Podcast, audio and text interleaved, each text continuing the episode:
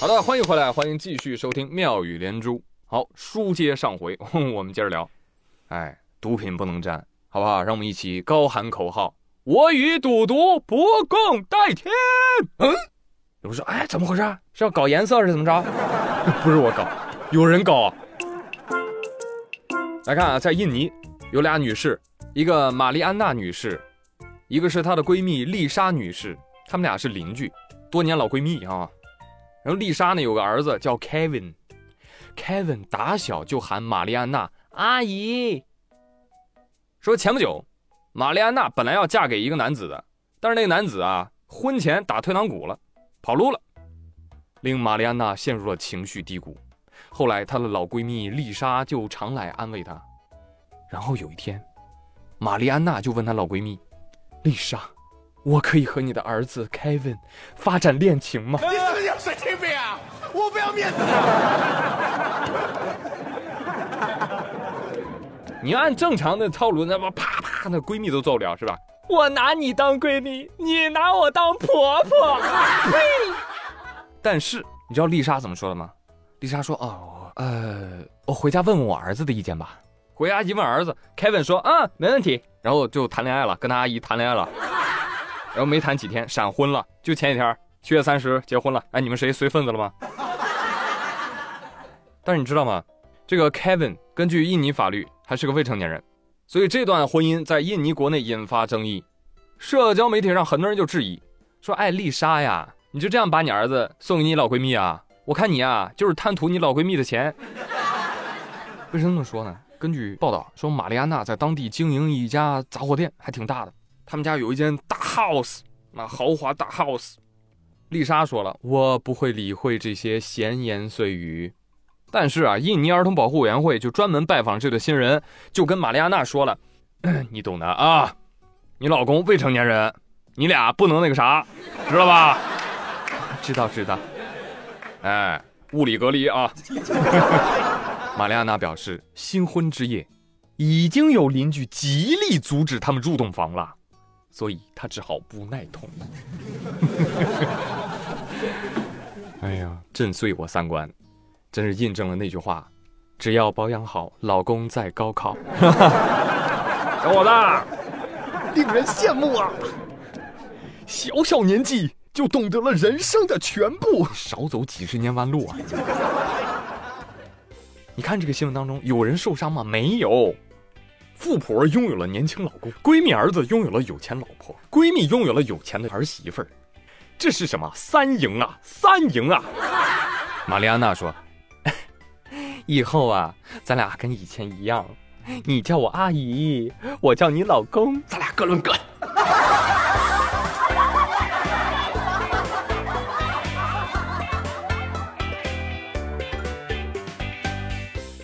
结婚好啊，结婚好。啊，不结婚怎知离婚好啊，是吧？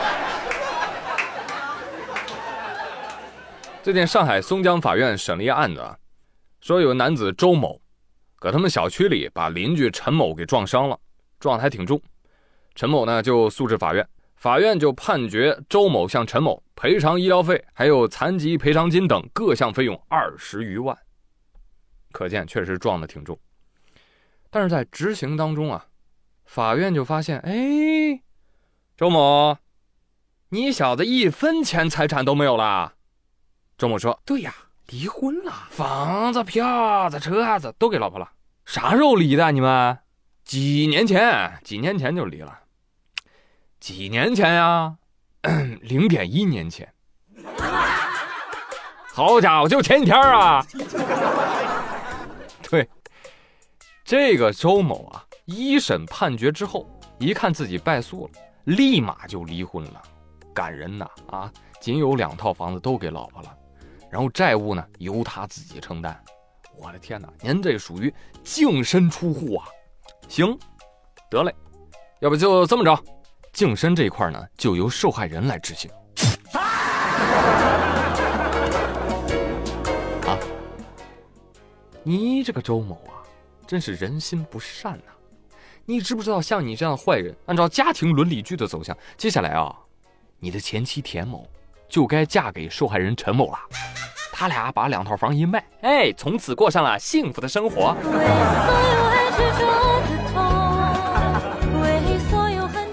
所以你看，这种人结婚图啥？结婚就为了获得一个逃避债务的防弹衣，这不跟打游戏开挂了一样吗？法院说了，哼，你小子吃过的盐都没有我审过的案子多。本院决定撤销你们夫妻俩的离婚协议书。傻眼了吧？这正是魔高一尺，法高一丈啊！为大法师不是为大法官鼓掌。哎，朋友们，你不要笑啊！其实我跟你说，国内啊，在法庭上都不怎么喊法官的。啊，你问律师朋友就知道，律师通常会叮嘱你，你不要喊法官，好不好？更不能喊什么法官大人或者是青天大老爷，你要叫审判长，知道吧？或者你直接说话就行。啊，当事人说，嗯，好好，我记住了。结果一上法庭，双手抱拳，启禀审判长，免礼平身。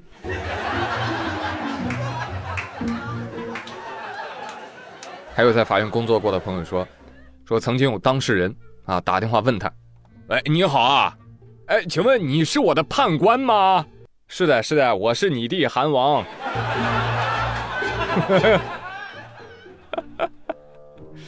然后还有最搞笑的，最搞笑是吧？啊，被告在法庭上发言说，这个，呃，呃，吧吧台上的几位怎么称呼啊？法官说啊，你叫我酒保就行了啊。旁边俩 DJ。